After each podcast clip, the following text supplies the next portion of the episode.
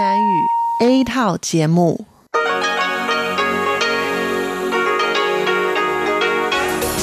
Đây là Đài Phát thanh Quốc tế Đài Loan RTI.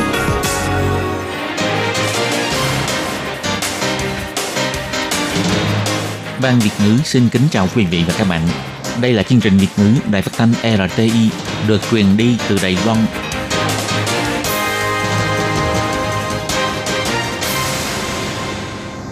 Minh Hà xin kính chào quý vị và các bạn. Hôm nay là thứ năm, ngày 12 tháng 12 năm 2019, cũng nhằm ngày 17 tháng 11 âm lịch năm kỷ hợi. Thưa quý vị, hôm nay chương trình phát thanh Việt ngữ của Đài RT sẽ lần lượt đến với quý vị theo nội dung đầu tiên là tin thời sự, bài chuyên đề, tiếng hoa cho mọi ngày, chuyên mục cộng đồng người Việt tại Đài Loan và sẽ khép lại qua chương trình ca khúc xưa và nay. Trước nhất do Minh Hà mở đầu vào dòng tin thời sự hôm nay. Thủ tướng Thu Trinh Sương nói rằng sẽ chống lại mạnh mẽ dòng vốn nước ngoài làm xáo trộn cuộc bầu cử Đài Loan. Bộ Nội chính sẽ kiểm tra toàn diện vụ hiệp hội mượn danh giao lưu nhưng thực tế đưa người Trung Quốc sang du lịch phi pháp. Hãng hàng không Far Air Transport ngưng hoạt động, ông Trần Kỳ Mại cho biết phải đảm bảo chức năng vận chuyển quyền lợi của hành khách và người lao động. Lo ngại ngành thương mại điện tử nước ngoài ảnh hưởng đến công tác phòng chống dịch tả lợn, ông Tu Trinh Sương cho biết nếu tái phạm sẽ cấm kết nối thông tin với Đài Loan. Ngành công nghiệp bán dẫn có khả năng phát triển hưng vượng vào năm 2020. Viện Nghiên cứu Công nghiệp cho biết nhà sản xuất Đài Loan sẽ đương đầu với ba thử thách lớn.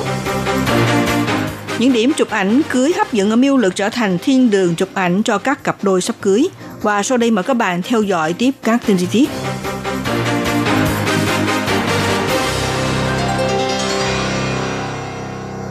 Ngày 12 tháng 12, Ủy ban tuyển cử Trung ương cùng với Bộ Pháp vụ và Bộ Nội chính có mặt tại cuộc họp về hành chính tiến hành báo cáo về công tác quy hoạch cuộc bầu cử 2020, hành động kiểm tra hối lộ và giữ gìn an ninh trật tự trong thời gian diễn ra bầu cử v.v. Theo báo cáo của Bộ Pháp vụ, trong cuộc bầu cử lần này sẽ nhằm về 5 trọng điểm kiểm tra, bao gồm kiểm tra khắc khe hành vi hối lộ bầu cử, phòng chống bạo lực, dòng vốn nước ngoài đổ vào Đài Loan, cuộc cá cược bầu cử và các tin giả v.v. Trong công tác ngăn chặn dòng vốn nước ngoài đổ vào Đài Loan, Cục Công tố địa phương lần lượt từ tháng 7 đến tháng 9, từ tháng 11 đến tháng 12 đã hai lần phá được đường dây tổ chức gửi tiền bất hợp pháp, tổng cộng bắt được 66 vụ, có 279 người dính liếu vụ việc và 6 người bị giam giữ với tổng số tiền gửi là 101 tỷ 237 triệu 460 ngàn đại tệ. Thu giữ số tiền thu nhập phạm tội là 618 triệu 440 ngàn đại tệ. Gói tiền tệ được thu giữ bao gồm tiền Hồng Kông, đô la Mỹ, tiền Myanmar, tiền Singapore và 6 bất động sản. Địa điểm chuyển tiền đến từ Thượng Hải, Đông Quảng, Châu Hải, Indonesia, Việt Nam. Thủ tướng Tô Trinh Sương cho biết, tổ chức bầu cử là để bỏ phiếu bầu chọn người có tài năng, phải chọn ra người tốt, Do đó, đối với hành vi phạm tội và thế lực can thiệp từ ngoài lãnh thổ, ngoài ra là dòng vốn từ nước ngoài làm xáo trộn đến cuộc bầu cử, chính phủ thể hiện lập trường chống lại mạnh mẽ hành vi phạm tội phi pháp. Người phát ngôn Viện Hành Chính bà Kolas Yotaka truyền đạt lại lời nói của Thủ tướng cho biết như sau. Đứng trước hành vi phạm tội, thế lực nước ngoài và dòng vốn ngoài lãnh thổ can thiệp vào bầu cử, lập trường của Viện Hành Chính là chống lại mạnh mẽ hành vi này. Không thể nào để cho kẻ xấu có hành động gian lận, thực hiện việc bỏ tiền mua chuột lá phiếu, lừa đảo phiếu bầu của người dân. Ủy ban tuyển cử Trung ương cho biết để tránh việc một lần nữa xảy ra vấn đề của năm ngoái như để dân chúng sắp hàng dài khi bỏ phiếu, vừa bỏ phiếu lại vừa kiểm phiếu và hoàn thành thời gian kiểm phiếu quá muộn. Cho nên, theo chính sách ứng xử cho cuộc bầu cử năm 2020 sẽ giảm xuống số lượng cử tri đi bỏ phiếu tại các điểm bỏ phiếu, tăng thêm 1.340 cơ sở kiểm phiếu, với tổng số lượng địa điểm bỏ phiếu và kiểm phiếu đạt 17.226 cơ sở, Ngoài ra sẽ thiết lập trung tâm chỉ huy và ứng biến trung ương. Cuộc điều tra kết hợp với Sở Cảnh chính gồm có 8 đơn vị hiệu quan sẽ cung cấp sự hỗ trợ. Thủ tướng Tu Trinh Sương cho biết không thể để lỗi lầm nghiêm trọng xảy ra năm ngoái được tái phạm nếu người dân vẫn còn đang bỏ phiếu mà đã khui phiếu là điều sai lầm không thể tha thứ. Một số cơ quan như Hiệp hội Phát triển Kinh tế Tài nguyên nước thành phố Tân Bắc bị nghi rằng đã cấu kết với công ty du lịch trong nước, tạo điều kiện thuận lợi cho công viên chức Trung Quốc mượn danh đến Đài Loan thực hiện chuyến giao lưu chuyên nghiệp trong thời hạn ngắn, nhưng thực tế đến du lịch phi pháp, trong đó có thể có các giới chức nằm trong Bộ Công tác Mặt trận Thống nhất Trung ương Đảng Cộng sản Trung Quốc. Vì vậy, cơ quan công tố Đài Loan đã tiến hành điều tra những người có liên quan và giữ lại một số bằng chứng – Ngày 12 tháng 12, Thứ trưởng Bộ Nội chính Trừng Tông Ngạn cho biết, năm 2017, Sở Di dân đã nắm được tình hình giao lưu giữa hai bờ eo biển Đài Loan do Hiệp hội Phát triển Kinh tế Tài nguyên nước có sự khác thường, sau đó thông báo đến đội ngũ bảo vệ an ninh quốc gia để xử lý. Ông Ngạn cho biết sau khi bùng phát sự việc, Bộ Nội chính sẽ kiểm tra toàn bộ các tổ chức đoàn thể nhân dân trong nước, chẳng hạn có hiệp hội, học hội, đoàn thể xã hội v.v. để tìm hiểu tình hình giao lưu giữa hai bờ eo biển Đài Loan do các tổ chức này tiến hành và thực hiện. Ông Trần Tông Ngạn cho biết như thế này. 但是我们都一直有持续去注意到 Tuy nhiên, chúng tôi đều không ngừng chú ý những hành vi khác thường này. Chúng tôi sẽ đặc biệt lưu ý xem có những hiệp hội hay là đoàn thể khác có xảy ra tình trạng khác thường hay không. Về kết quả điều tra sẽ được công bố vào lúc nào, ông Trần Tông Ngạn cho biết các đoàn thể nhân dân Đài Loan đạt số lượng rất đông, cần thời gian để đối chiếu các tư liệu. Nếu muốn điều tra đằng sau dòng vốn lưu động của các đoàn thể này thì cần phải tiến hành hợp tác xuyên quốc gia, đồng thời không phải chỉ một mình Bộ Nội chính là có thể xử lý đơn độc. Hãng hàng không Far Air Transport tuyên bố rằng do hoạt động kinh doanh của hãng này đối mặt tình trạng thua lỗ kéo dài, gặp khó khăn về tiền vốn, do đó bắt đầu từ ngày 13 tháng 12 cho ngưng lại toàn bộ hoạt động đường bay. Chiều ngày 12 tháng 12, Phó Thủ tướng Trần Kỳ Mại trả lời phỏng vấn cho biết, đứng trước tình trạng hoạt động của hãng hàng không Far Air Transport, Bộ Giao thông và Cục Hàng không Dân dụng đều có nắm vững – Viện Hành Chính đã ghi nhận báo cáo sơ bộ và kế hoạch ứng biến của Bộ Giao thông, đồng thời liên hệ với Bộ Lao động, nhất thiết phải đảm bảo chức năng vận chuyển quyền lợi của hành khách và người lao động. Phó Thủ tướng Trần Kỳ Mại cho biết như thế này. À, 明天啊，远东航空的这个营运的状况哈，啊，我们也初步呃 听取了交通部的一些说明。Ngày mai về tình hình hoạt động của hãng hàng không Far Eastern Air Transport, chúng tôi sơ bộ có ghi nhận sự giải trình của Bộ Giao thông, trong đó bao gồm kế hoạch ứng biến, quyền lợi hành khách, chức năng vận chuyển và quyền lợi của người lao động. Tôi tin rằng các ban ngành có liên quan cũng sẽ khởi động cơ chế ứng phó, sẽ đảm bảo hành khách được hưởng những quyền lợi tốt nhất. Ngày 12 tháng 12, Viện Hành Chính báo cáo tại cuộc họp về biện pháp tăng cường ứng xử phòng chống dịch tả lợn châu Phi trong dịp Tết Canh Tý. Thủ tướng Tu Trinh Sương sau khi ghi nhận báo cáo đưa ra chỉ thị. Năm nay, các nước nằm trong danh sách khu có dịch bệnh đang gia tăng.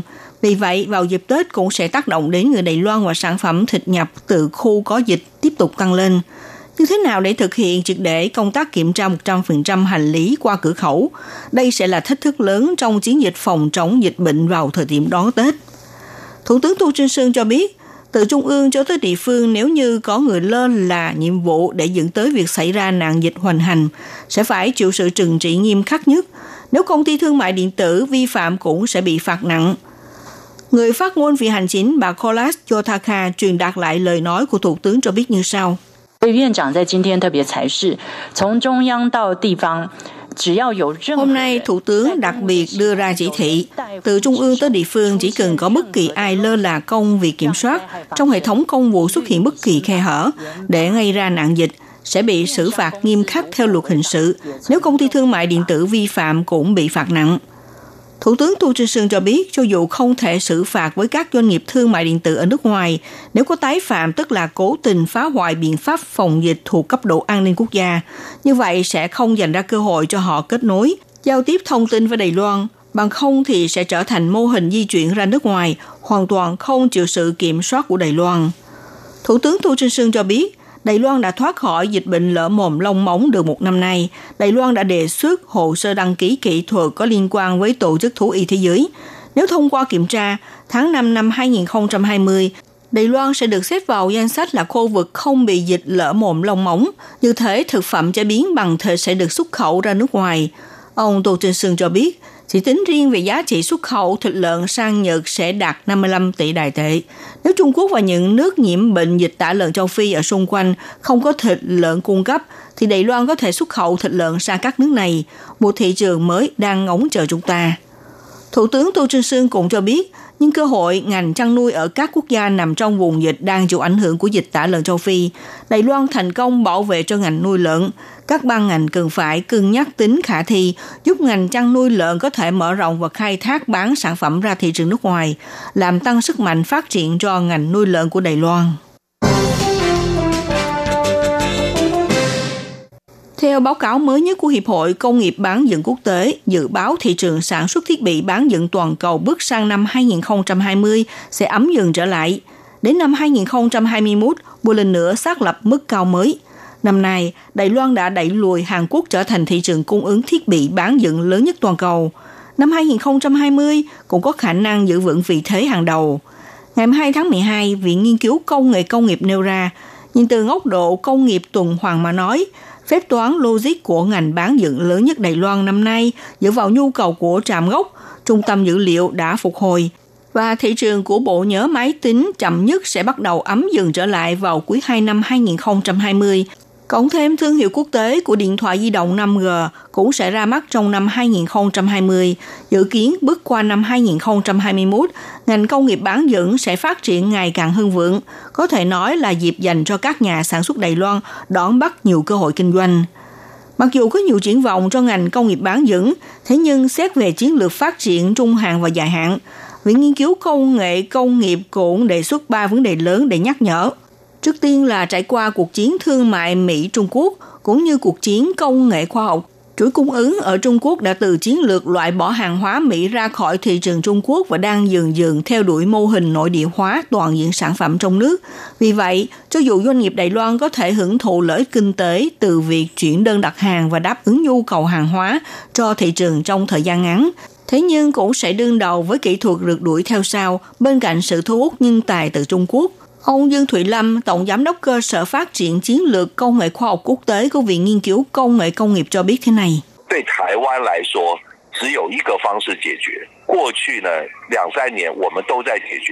Đối với Đài Loan mà nói, chỉ có một hướng giải quyết duy nhất đó là chúng ta nên không ngừng nâng cao kỹ thuật của đất nước để các doanh nghiệp Trung Quốc không thể thay thế chỗ đứng của Đài Loan.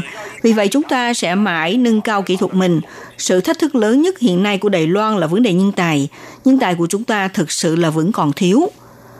Viện nghiên cứu công nghệ công nghiệp nêu ra, ngoài việc Trung Quốc nội địa hóa chuỗi cung ứng toàn diện, hơn 10 năm qua, nhà sản xuất Đài Loan đã xây dựng ưu thế kỹ thuật, đối mặt với mô hình thương mại 5G và trí tuệ nhân tạo AI trong tương lai cũng có thể không đủ sử dụng, cần liên tục điều chỉnh kịp thời.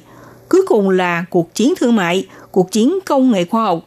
Ngoài việc hai bên Mỹ và Trung Quốc sẽ tự xây dựng chuỗi cung ứng riêng cho nước mình, phía Liên minh châu Âu cũng đang trong xu hướng tạo nên một mô hình riêng.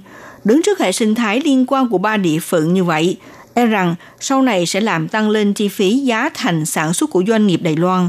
Dự đoán áp lực này sẽ dần dần được xuất hiện từ 3 tới 5 năm trong tương lai. Khi ấy cần sự hỗ trợ chính sách của chính phủ. Thời tiết nắng đẹp hòa cùng hồ nước xanh lam, một cặp đôi nắm tay nhau chụp hình cưới ngoại cảnh đắm chìm trong không khí cực kỳ lãng mạn. Ngoài ra một khung cảnh chụp ảnh cưới trong nội thất, thợ chụp ảnh đang bận rộn điều chỉnh vị trí tốt nhất cho cặp trẻ, rồi tiếp tục di dời ra ngoài lâu đài mang phong cách châu Âu, tà áo cưới màu đỏ thước tha bay bay trong làn gió nhẹ nhàng. Hay là cặp đôi cũng có thể đến với nhà thờ trắng tinh tuyệt đẹp, ngồi xích đu đung đưa trên làn nước thơ mộng, những cặp uyên ương đến với lâu đài cổ điển bên cạnh chiếc thang xoắn ốc và dàn piano, chụp ảnh cưới tại miêu lực vẫn có cảnh đẹp lãng mạn không kém gì khung cảnh như trong phim Hàn Quốc. Trong các điểm chụp ảnh cưới hot nhất miêu lực, có hơn 50 phim trường chụp ảnh mang chủ đề khác nhau. Đối với các cặp đôi sắp cưới không phải đi ra nước ngoài vẫn có thể tha hồ sưu tập những cảnh đẹp ngây ngất tại hòn đảo Đài Loan. Cùng với sự thay đổi của thời tiết giữa các mùa, từng trồng hoa nở rộ tươi đẹp muôn màu muôn sắc luôn mang đến cho các cặp đôi những trải nghiệm thích thú nhất cho bộ album cưới vô cùng đáng nhớ. Các bạn thân mến, các bạn vừa theo dõi bản tin thời sự hôm nay của Đài RT do Minh Hà biên tập và thực hiện. Xin cảm ơn sự theo dõi của quý vị. Quý vị và các bạn thân mến, sau đây là email của Ban Việt ngữ ctv a rti .org tvk hộp thư truyền thống của Ban Việt ngữ Việt Nam Miss PO Box 123 gạch ngang 199 Taipei 11199. Còn thính giả ở Việt Nam xin gửi đến hộp thư số 104 Hà Nội, Việt Nam.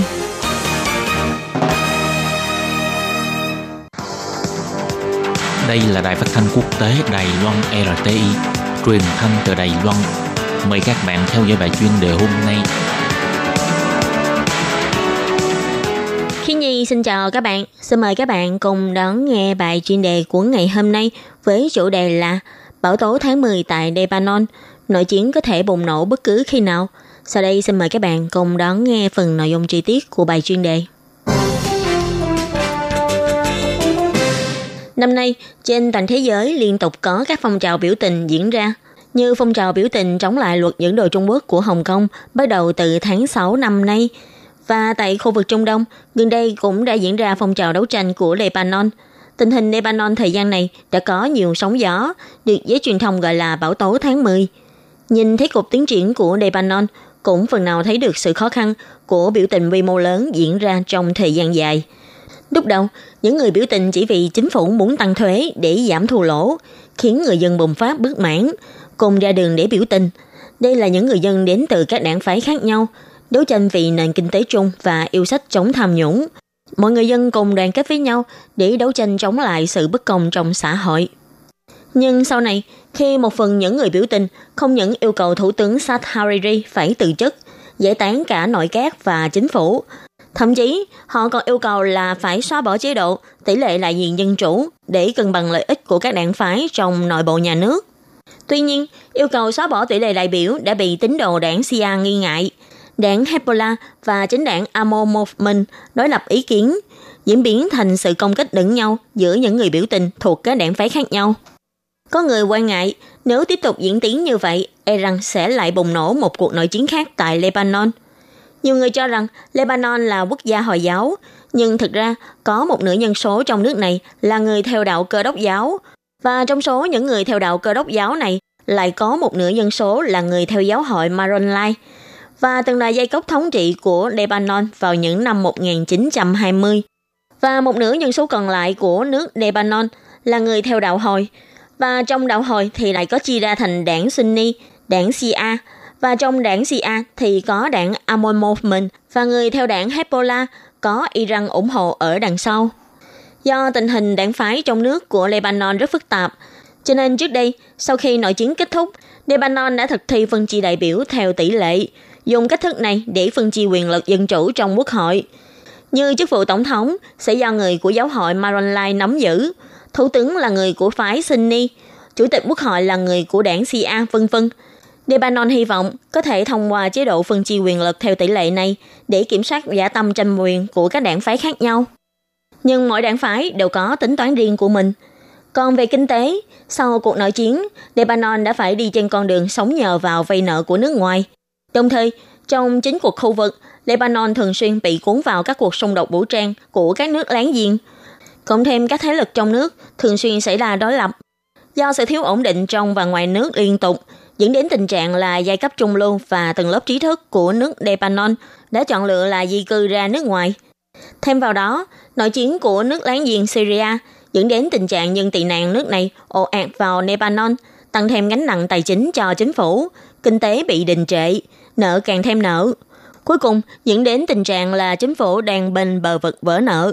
Nguyên nhân của cuộc biểu tình lần này cũng chính là do chính phủ hòng muốn tăng thuế để giảm thua lỗ, nhưng không ngờ lại khiến người dân bùng phát, xuống đường yêu cầu chính phủ phải từ chức.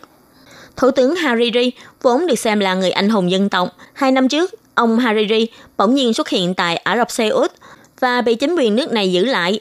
Ông Hariri đã chỉ trích Iran thao túng đảng Hezbollah muốn ám sát ông, khiến ông bất đắc dĩ phải từ chức. Lúc bấy giờ, người dân Lebanon đã rất mật tin vào câu chuyện của ông và ra sức ủng hộ ông. Nhưng không ngờ, sau 2 năm, ông Hariri lại trở thành kẻ bị người dân đánh đuổi. Để xoa dịu sự giận dữ của người dân Lebanon, ông Hariri và một phần nội các đã phải từ chức. Tuy nhiên, nỗi giận dữ của người dân biểu tình vẫn chưa được xoa dịu. Họ vẫn tiếp tục đấu tranh quyết liệt và nâng cao yêu sách. Nhưng rốt cuộc điều họ mong muốn là gì? Theo học giả của Lebanon phân tích, nhưng chúng đấu tranh đã phát triển đến một mức nào đó. họ chỉ còn biết phá hoại và không còn quan tâm đến vấn đề tái kiến thiết xã hội nữa. Các bạn thân mến, bài chuyên đề của ngày hôm nay do khí nhi biên tập và thực hiện cũng xin tạm khép lại tại đây. Cảm ơn sự chú ý lắng nghe của quý vị và các bạn. Xin thân ái chào tạm biệt các bạn.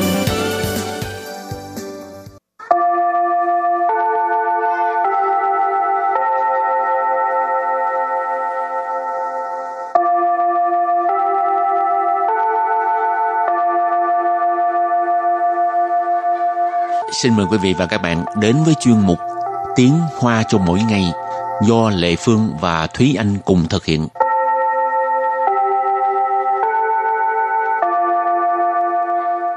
Thúy Anh và Lệ Phương xin kính chào quý vị và các bạn. Chào mừng các bạn đến với chuyên mục Tiếng Hoa cho mỗi ngày ngày hôm nay. Thúy Anh có bao giờ đi du lịch bằng du thuyền không? Ờ, đi thuyền từ đây ra đảo khác có tính không? À, thôi kệ đi, cũng là du thuyền. không cái đó thực ra là chỉ là thuyền vượt biển nó bình thường thôi chứ không à. phải là du thuyền còn à. du thuyền thì mình thường nói là uh, vũ luận ừ. tức là du thuyền mà có thể uh, có đầy đủ các tiện nghi và phục vụ ở trên thuyền rồi ừ. có thể uh, ra nước ngoài thì cái đó mới gọi là du thuyền lệ phương cũng muốn đi nhưng mà cũng không có muốn lắm tại vì uh, mình đi du thuyền đó là lên đên ở trên biển rất là nhiều ừ. ngày ừ rồi chỉ cập bờ rồi đi lên bờ mình chơi một ngày rồi về lại. Rồi ừ. bắt đầu lên lên trên biển cứ dạy hoài. Mà trên biển á, thì như hồi nãy thì anh nói có nhiều cái ờ, vui chơi giải trí lắm. Ừ. thì trong đó là có cái um, gọi là tù bộ ha. Ừ. mà mà mình rảnh rỗi cả ngày mà ngồi chơi có một tiếng là hết tiền rồi đó. Cho nên không bao giờ dám thử cái uh, cách du lịch như vậy. Thôi đi máy bay cho nó chắc. Rồi hôm nay mình đọc hai câu có liên quan tới uh, du thuyền ha câu thứ nhất đi du lịch nước ngoài bằng thuyền có lẽ sẽ rất thú vị nhỉ. Và câu thứ hai, có rất nhiều tàu du lịch sang trọng cập cảng Đài Loan. Sau đây chúng ta lắng nghe cô giáo đọc hai câu mẫu này bằng tiếng Hoa. 搭船出国旅游应该很有意思吧？有很多豪华游轮停靠台湾港口。Thúy Anh xin giải thích câu mẫu số 1. 搭船 Tá chuẩn nghĩa là đi thuyền. 出国. Chu quốc là xuất ngoại, ra nước ngoài. Lữ yếu Lữ yếu là du lịch. Yên cai Yên cai là có lẽ. Hẳn Hẳn là phó từ chỉ mức độ, nghĩa là rất. Yếu 思 Dụ ý sự ở đây là rất thú vị.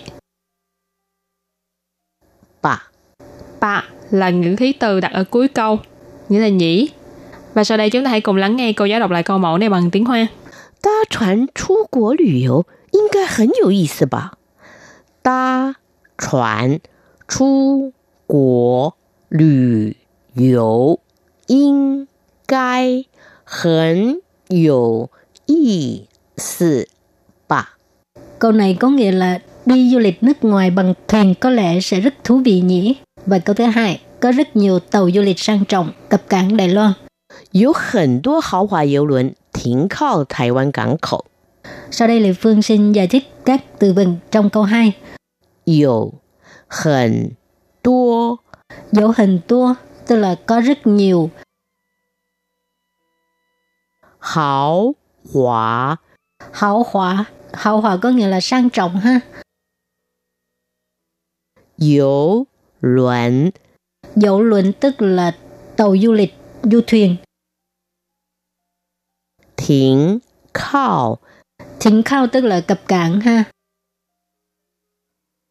Thái Quan cảng khẩu. Thái Quan cảng khẩu tức là cảng Đài Loan. Cảng khẩu tức là cảng. Học và bây giờ chúng ta lắng nghe cô giáo đọc câu mẫu này bằng tiếng Hoa. 有很多豪华游轮停靠台湾港口。有很多豪华游轮停靠台湾港口。 Câu vừa rồi là có rất nhiều tàu du lịch sang trọng cập cảng Đài Loan. Và sau đây chúng ta hãy cùng đến với phần từ vựng mở rộng.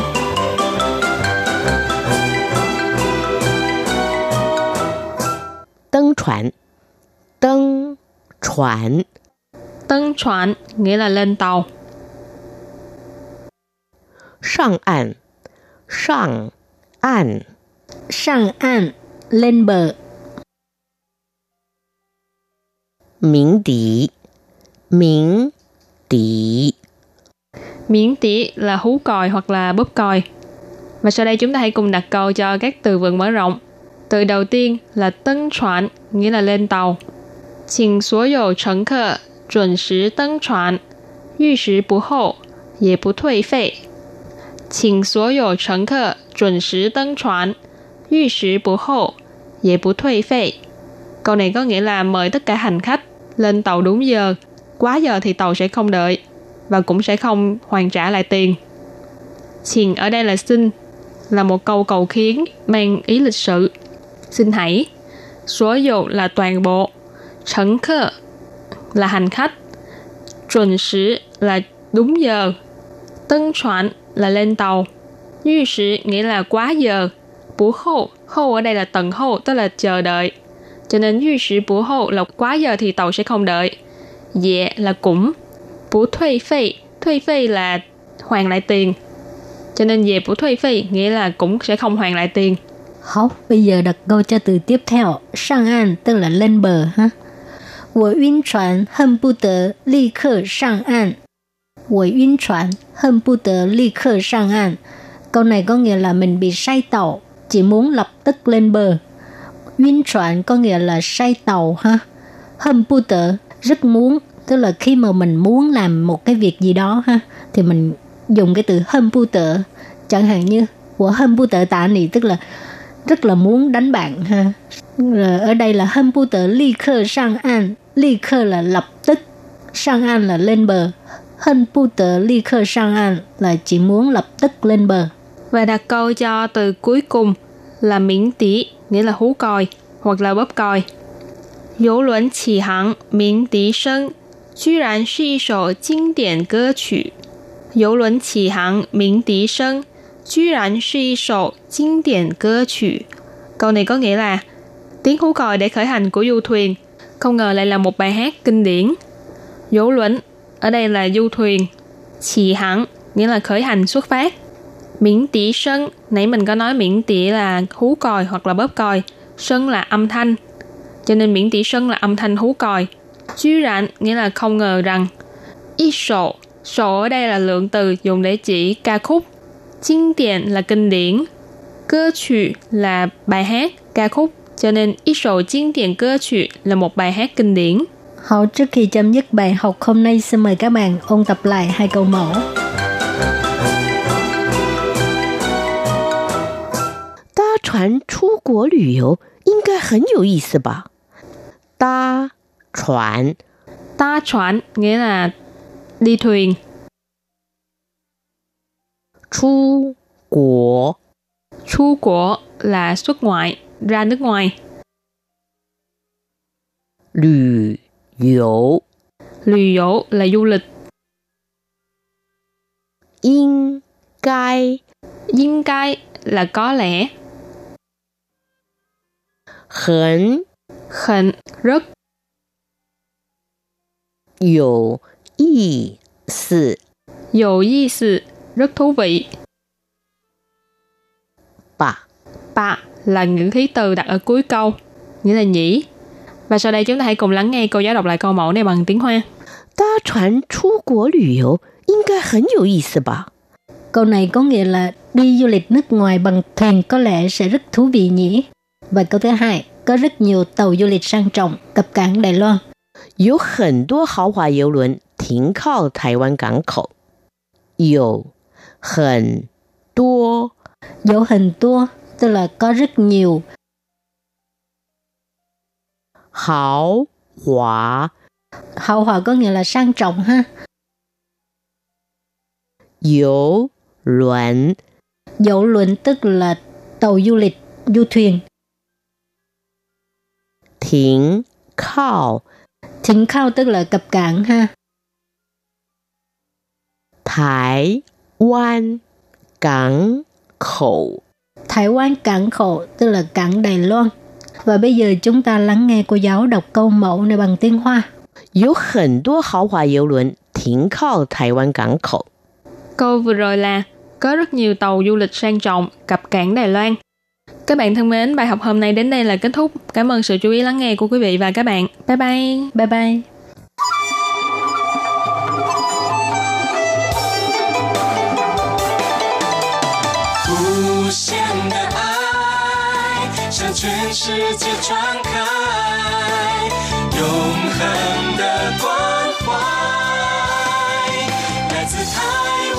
Hãy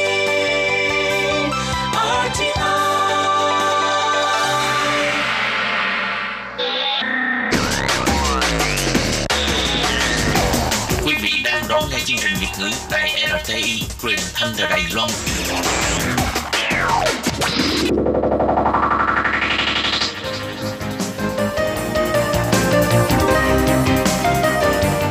Chào mừng các bạn đến với chuyên mục Cộng đồng người Việt tại Đài Loan, do Tú Kim và Hải Ly cùng thực hiện.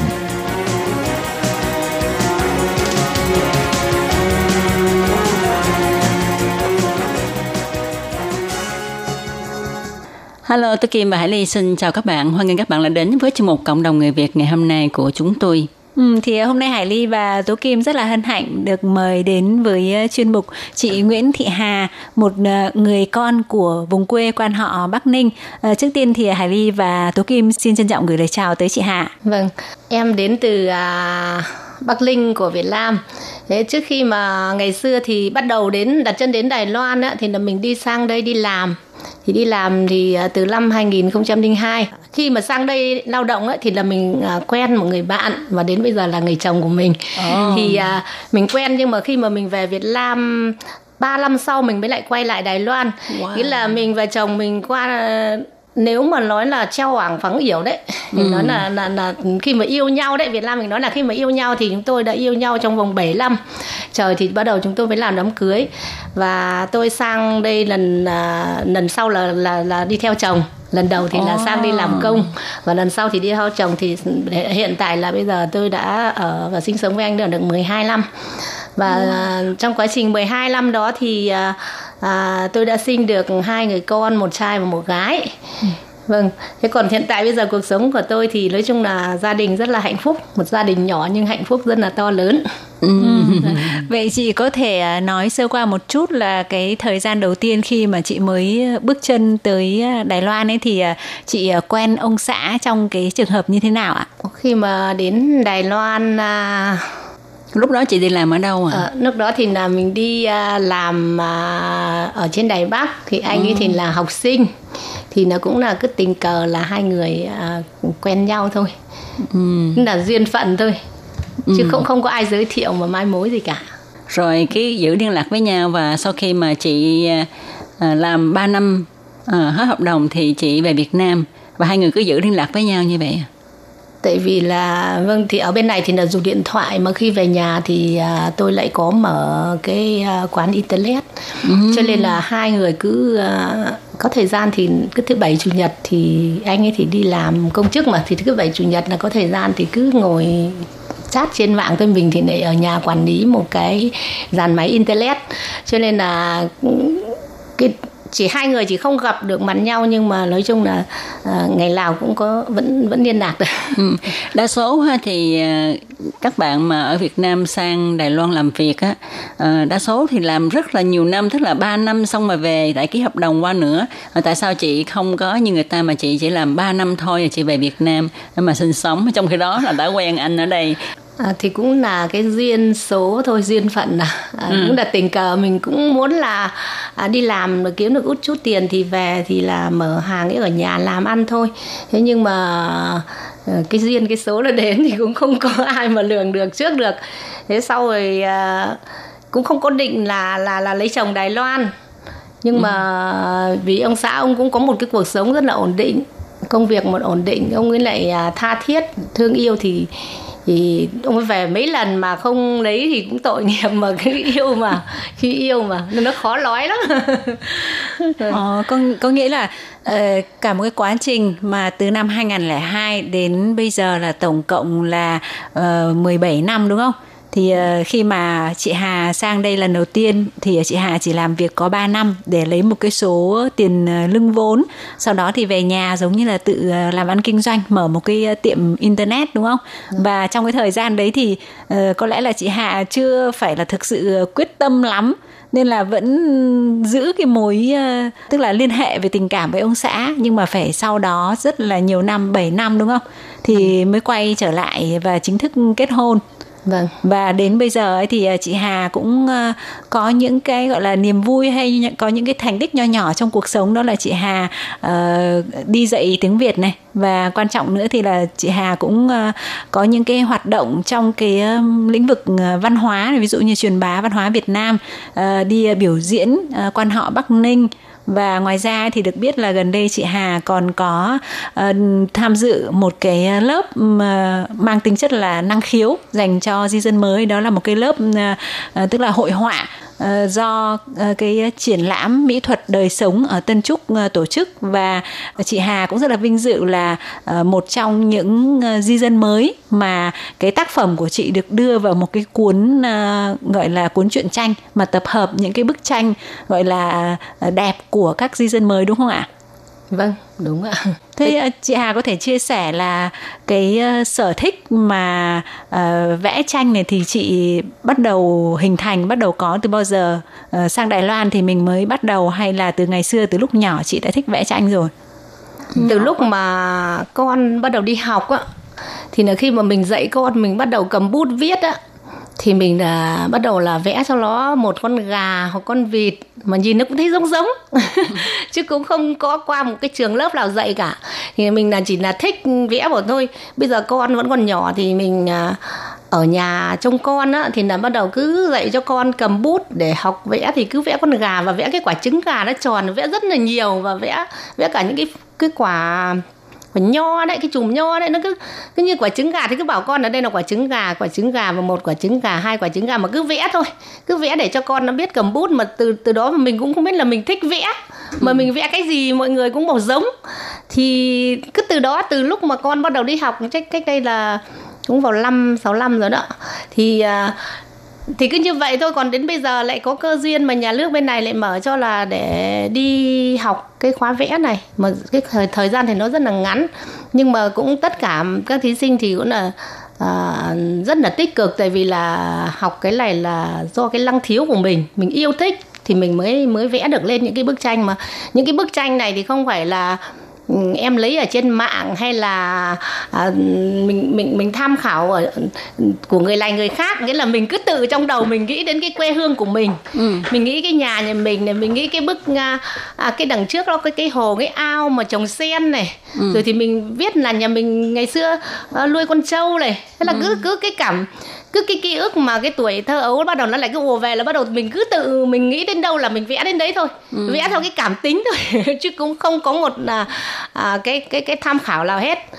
Cứ theo cái cảm cảm nghĩ của mình là mình cứ vẽ đầu tiên thì mình vẽ nó xấu xấu xong mình vẽ thêm một tờ nữa và vẽ thêm tờ nữa. Có khi là vẽ 3 đến 5 tờ bắt đầu mới vẽ vào một cái thực sự để vẽ để để tô màu. Vậy chị có thể cho biết là tại sao mà chị biết được cái khóa học này mà chị đến tham dự? Và cái khóa học này là dành cho ai ạ? Dành cho cái đối tượng nào cái khóa học này thì à, cũng do là mình cứ hay đi um, truyền bá cái à, văn hóa của Việt Nam mình đó. Thì là cũng là cái cơ duyên đến cái um, à, một cái nơi đấy hôm đấy giờ là cũng là đi văn nghệ đi hát xong rồi gặp người ta phát cho những như là mình phát tờ rơi ở Việt Nam đó.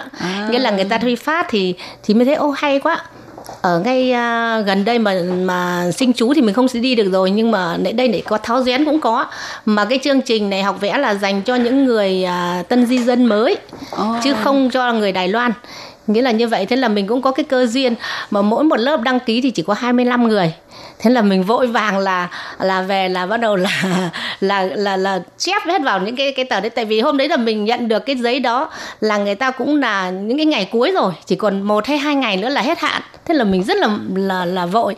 Thế bảo thôi nhà mình thì ở dưới um, dáng mấy nhưng mà mình phải đi đi tàu điện nửa lên trên tháo rén để mà lộp cái tờ giấy giấy đó. Mình sợ là gửi thư lại không kịp. Thế là cũng cơ duyên đến với mình là mình may mình cũng bao mình là à, đăng ký là cũng cũng được họ chấp nhận. Thế là mình được tham gia cái khóa học đó. Vậy ờ, chủ yếu khi mà chị và các ờ, chị em di dân mới tới tham dự khóa học này thì ờ, chị được dạy những cái kỹ năng gì ạ? Thì à, nói là một cái khóa học thì rất là ngắn nó tất cả có 5 buổi thôi. Thì hai buổi đầu tiên thì cô giáo chỉ dạy sơ qua về lý thuyết. Về lý thuyết là em nhìn một cái cái hình như thế này cô giáo cứ cho xem trên cái trên cái màn hình đó. Thì để mình xem là cái người ở xa thì nó như thế nào người gần nó như thế nào. Thì ờ, để cho mình nhìn là khi một cái bóng nó như thế nào và cái nghĩa là cô giáo chỉ Tức là giảng biết về cái cái tỷ lý lệ, thuyết ừ, Đó. biết về cái tỷ Cô giáo chỉ lệ biết được cái hình ảnh thật và và và tranh vẽ. đây cô giáo chỉ cho nhìn cái ảnh như thế này và để cho mình mình nhìn cô giáo bảo là nếu mà đứng xa thì nó làm sao đứng gần nó làm sao Ừ. nó nhạt đi hay nó nó, nó, nó dần nó thu nhỏ Ừ. lại hay nó, nó to ra đó Ừ. nghĩa là cô giáo thì giới thiệu về như vậy thì trong hai buổi thì là học lý thuyết xong đến buổi thứ ba thì bắt đầu cô giáo à, à, cho học vẽ. Học vẽ thì cô giáo chỉ biết là để cho mình à, à, cái màu nào nó đối với màu nào đấy Ừ. để để cho mình phối màu. À, buổi thứ hai thì phối màu và buổi thứ ba cô giáo cho vẽ thực sự và lên trên giấy. Thì lên trên giấy thì vẽ thì à, thường thường là mình viết bút chì. Vẽ rất là nhỏ. Mà lên trên giấy cô giáo bảo vẽ to vẽ to. Cảm tưởng lúc bấy giờ cái cảm giác mà đang nhỏ thành to nó cũng có một cái bỡ ngỡ. Vâng, thế do đến cái buổi cuối cùng là cái buổi à, à, đầu tiên thì bảo là làm một quyển quyển truyện thì phải à, từ 16 trang trở lên. Thế thì em đã chuẩn bị là 20 trang xong rồi tất cả các thí sinh à, các học sinh của các lớp bên bảo là à, Khang Y là nói là bây giờ như thế này quá nhiều. Thế là cô giáo lại tụt xuống à, còn à, 12 12 trang. Nhưng mà thực ra em thì em đã có ý định rồi em làm 20 trang thì em cũng tất cả là 20 trang này em cũng gửi đi hết chứ em cũng không bỏ một trang nào. Tức là chị vẽ 12 trang với những hình ảnh khác nhau để làm thành một cuốn sách Vâng, gửi cho đúng ạ. cô. Vâng. Ờ, rồi để cô chọn ra chọn ra xem là cái cái cái bức họa nào bức tranh nào được thì mình làm thành một cuốn sách chung cho tất cả các học viên à? À, không nghĩa là à, mỗi người phải làm một quyển sách. Mỗi một học sinh là phải làm một quyển sách. Thấp nhất là 12 trang. Đầu tiên bằng 16 trang nhưng mọi người nói là nhiều quá. Thế nhưng mà em thì em đã đã vẽ cái hội họa của em là em họa tiết của em là vẽ 10 là 20 trang rồi nghĩa là em vẽ một về quê hương. Chứ là vẽ thì đầu tiên cứ vẽ vẽ trang này trang sau xong lại cứ từ cái hoàn cảnh này sang cái hoàn cảnh sau thì em lại thấy không bỏ được bỏ 20 trang thôi em không bỏ nữa. Cho nên là em nhiều hơn các bạn là vào mấy trang. Thì em không bỏ một trang nào hết. Thế khi mà đến cái buổi cuối cùng buổi thứ năm ấy là là hai 20 trang hoặc là 12 trang thì đấy là do là mình tự mình mình chọn đầu tiên là nói là 16 trang nhưng mà sau chỉ còn 12 trang nhưng mà em 20 20 trang thì em cũng vẫn cho hết vào một quyển. Thì lúc đấy là cô giáo bắt đầu là dạy là à, làm thủ công. Nghĩa là dán mua cái băng dính hai mặt á nghĩa là dán hết xong bắt đầu là đó, làm nguyên vẹn thành một quyển Ờ, cuốn có sách. nghĩa là tác phẩm của mỗi một học viên đấy là một cuốn Vâng. mà uh, theo quy định của giáo viên thì là 12 uh, ờ, bức tranh vẽ là được nhưng mà riêng của chị Hà thì chị Hà đã vẽ trước đó là 20 bức rồi nên là cái cuốn của chị Hà là sẽ dày hơn. Và từ trong các cái cuốn uh, tranh vẽ đó của học viên ấy thì họ có chọn ra ví dụ như là uh, những cái bức nào hoặc là cuốn nào đẹp để trao giải thưởng hoặc là để trưng bày ở đâu đó không? thì à, uh, 5 buổi thì là vừa làm xong cái buổi thứ năm là làm xong một cuốn sách thể nộp cho cô giáo. Thì đây không phải là ở độc có tháo ở ở đào viên mà dưới sinh chú rồi uh, trên đài bắc. Nên mỗi một à, lớp học là có 25 học học học sinh. Vâng. thì à, trong đó 25 học sinh thì bây giờ à, ba lớp tập trung lại để cho ban giám khảo để chấm, chấm cái quyển nào đẹp Ồ. thì để lấy ra cái hôm à, để đi um, đi đi Triển lãm đi hay là từ cái hôm cái hôm cuối cùng mà để để phát biểu À, cảm nghĩ về quả. cái quyển À. đấy, thành quả đó nghĩa là phát biểu cảm nghĩ về cái quyển sách của mình thì thì hôm đấy giờ thì ai cũng có tại vì mình đi học là mình mình đăng ký là mình mình được nhưng mà à, trong đó thì à, tôi lại được may mắn là à, à, các thầy giáo cô giáo mà lại chấm mà lại chọn tôi trong có 6 quyển tất cả thì trong đó có quyển của tôi Ờ, Thì tôi tức là rất là vinh dự một trong sáu ờ, học viên mà có cái tác phẩm đẹp thì là được đại diện để lên phát biểu tại cái buổi phát biểu thành quả đó với cái tác phẩm của mình có đúng không ạ? đúng vâng Qua nghe chị Hà chia sẻ như vậy thì tôi Kim thấy là ờ, rất là thú vị khi mà có dịp tham gia vào khóa học hội họa dành cho tân nhân dân ha. Vậy à, để tiếp tục nghe chị Hà chia sẻ về những cái trải nghiệm cũng như là những cái điều thú vị tại lớp học này và về cái việc chị đã truyền bá dân ca quan họ Bắc Ninh như thế nào thì à, Hải Ly và Tố Kim xin mời các bạn tiếp tục theo dõi cuộc trò chuyện của chúng tôi trong buổi phát vào tuần sau nhé. Trong hôm nay xin được tạm dừng nơi đây. Tố Kim, Hải Ly xin chào tạm biệt các bạn. Bye bye.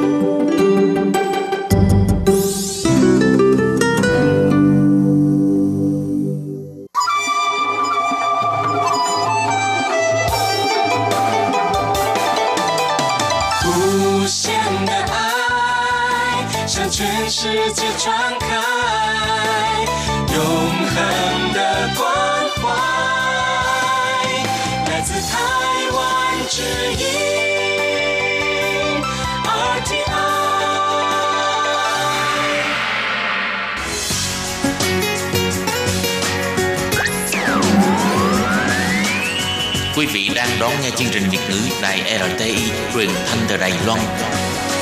Mời các bạn theo dõi tiết mục ca khúc xưa và nay do Minh Hà thực hiện.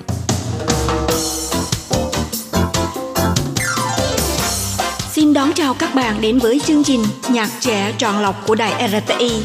Trong chương trình này, Minh Hà sẽ giới thiệu những ca khúc Trung Hoa cùng album đang được giới trẻ Đài Loan yêu thích nhất.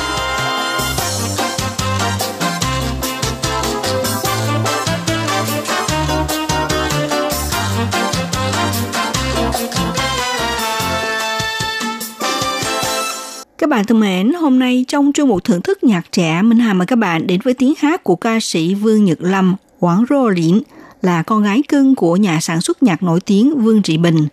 Trong bối cảnh lớn lên tại Mỹ đã giúp cho Vương Nhật Lâm được tiếp xúc một cách rộng rãi dòng nhạc pop của Tây Phương như ban nhạc Beatles, Billy Joel và Nhật Lâm cũng là một fan mến mộ trung thành của ca sĩ kim nhạc sĩ James Paul McCartney. Hai người cùng là người có thói quen thuận tay trái – từ khi Vương Nhật Lâm chính thức ra mắt album âm nhạc, cô đã thường xuyên được mời dự nhiều chương trình truyền hình Đài Loan để trình bày show hát những ca khúc bao gồm bài hát tự sáng tác và những bài tình ca tiếng Hoa và tiếng Anh. Tháng 1 năm 2009, Vương Nhật Lâm phát hành album thứ hai mang tên là Jonah và Vương Nhật Lâm. Jonah là tên tiếng Anh của Nhật Lâm. Trong album này, cô được thăng tiến trở thành nhà sản xuất nhạc, ngang tầm với người cha cùng thực hiện và sản xuất nhạc cho album solo. Sau khi trình làng Abul Jona và Vương Nhật Lâm, thì tên tuổi của Vương Nhật Lâm cũng bắt đầu gây chú ý trong làng nhạc khoa ngữ. Kể cả Trương Học Hiểu được mệnh danh là ca thần cũng không ngớt lời khen ngợi Nhật Lâm có giọng hát rất đặc biệt. Tức là cô đã phát huy tài năng hát trên lĩnh vực nhạc jazz thật xuất sắc và tài giỏi. Mặc dù những album do Nhật Lâm phát hành đều giành được nhiều sự đánh giá cao, Tuy vậy, Vương Nhật Lâm đã nói thẳng rằng khi cô hát về những bài nhạc pop thời nay không phải là sự yêu thích của mình. Do đó, cô trở về Mỹ, tiếp tục con đường nâng cao kỹ năng âm nhạc và đi theo hướng phát triển thực hiện những dòng âm nhạc theo sở thích cá nhân, đồng thời cũng nghiêng theo hướng trở thành ca sĩ trên mạng xã hội. Vương Nhật Lâm cũng được làng nhạc phong cho cô danh hiệu là nhà sáng tác âm nhạc kỳ ảo sau hai album Ba Liền Sư Cha House of Ballis và album Modern Page Modern Tragedy lần lượt ra mắt năm 2016 và năm 2018, thì năm nay, ngày 5 tháng 11, Nhật Lâm trình làng album "Either Phu Hoan Love is Calling Me mang phong cách hoài cổ kỳ ảo, mang trí tưởng tượng vượt thời đại. Trong đó gồm có 11 ca khúc cover lại những ca khúc trữ tình kinh điển bằng tiếng Hoa, tiếng Nhật, tiếng Quảng Đông của nhiều danh ca từ thập niên 1960 đến thập niên 1980 như ca sĩ Đài Loan Đặng Lệ Quân, ông Thiến Ngọc, ca sĩ Nhật Hibari Misora v.v. Chọn vào năm 2019 để cover lại vẫn là những bài hát có cá tính cực kỳ mạnh mẽ, được Vương Nhật Lâm thể hiện bằng giọng hát đặc biệt làm say đắm lòng người nghe, đồng thời cũng thể hiện sức sáng tạo âm nhạc độc đáo của cá nhân để diễn đạt tình cảm rất kịch tính của nữ vai chính trong bài hát. Sau đây, ca sĩ Vương Nhật Lâm, Quảng Rô Lĩnh sẽ trình bày ca khúc Quá Trừ Giai Phu Nì.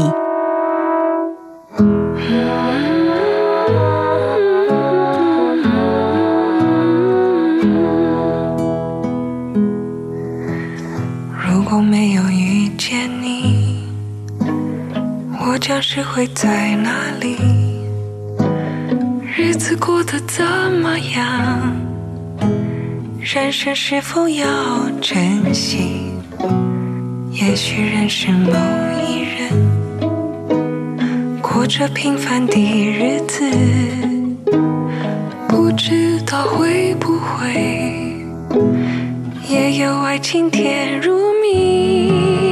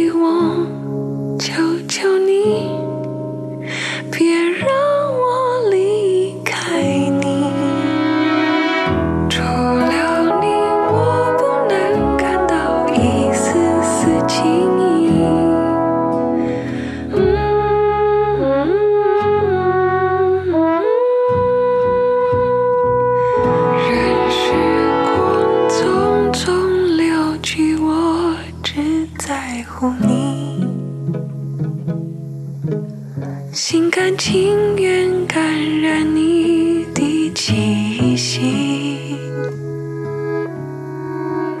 人生几何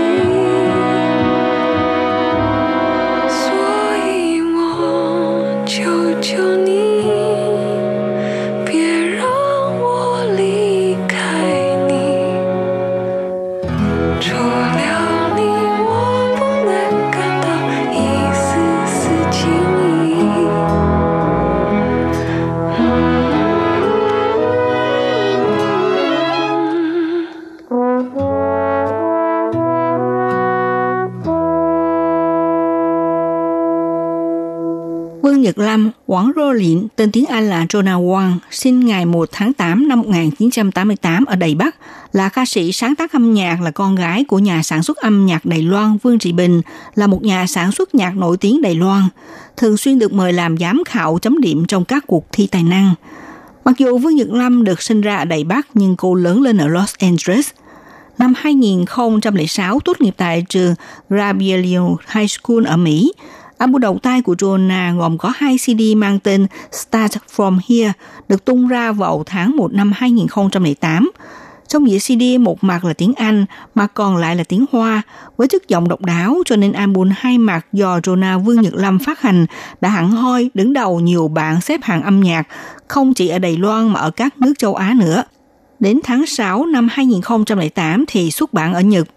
Do được sinh ra tại nước Mỹ nên Jonah khám phá và tìm hiểu rất nhiều dòng nhạc pop cổ điển như The Beatles, Queen, Oingo, Boingo vân vân.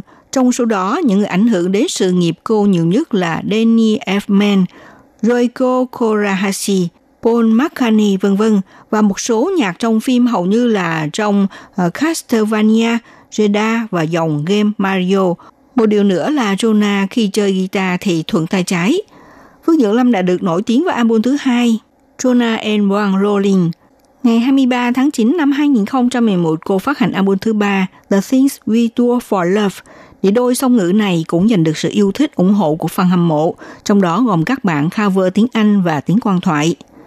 Dưới sự rèn luyện và giáo huấn của người cha Vương Trị Bình, nhà sản xuất nhạc nổi tiếng, cho nên ngay từ thời thơ ấu thì Jonah Vương Nhật Lâm hầu như được nghe rất nhiều thể loại âm nhạc được thể hiện bằng nhiều ngôn ngữ khác nhau, cũng như là những dòng âm nhạc mang phong cách khác nhau được phát hành trong các thập niên. Do đó, đã khơi gợi lên niềm thích thú của Nhật Lâm đối với âm nhạc và sáng tác. Từ 14 tuổi, Nhật Lâm bắt đầu con đường sáng tác âm nhạc, năm 16 tuổi bắt đầu đến các Lighthouse biểu diễn, sau đó được nhà âm nhạc nổi tiếng Lâm Vị Chiết lăng xê và mời Nhật Lâm tham gia phát hành dĩa EP đầu tiên Time in Bottle.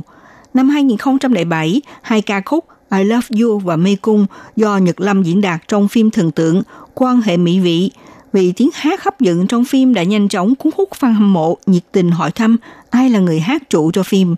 Kể cả đạo diễn Bill Thừa Trạch rất chú trọng chất lượng âm nhạc.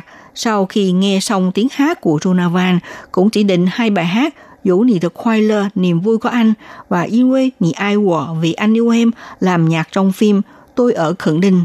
Sau khi ra mắt hai bộ phim thần tượng thì khiến Vương Nhật Lâm cũng xây dựng được một tên tuổi khá tiếng tăm, kèm theo sự ủng hộ rộng lớn của fan hâm mộ. Vương Nhật Lâm có một giọng hát thật đặc biệt và trong trẻo đã thực sự chiếm được cảm tình của nhiều người. Và trước giờ khép lại chung một nhạc trẻ hôm nay, mời các bạn cùng thưởng thức ca khúc tiếng Quảng Đông Manpu Rịnh Sân Lua do ca sĩ Vương Nhật Lâm trình bày. Minh Hà xin kính chào tạm các bạn. Hẹn gặp vào buổi phát kỳ sau. Quý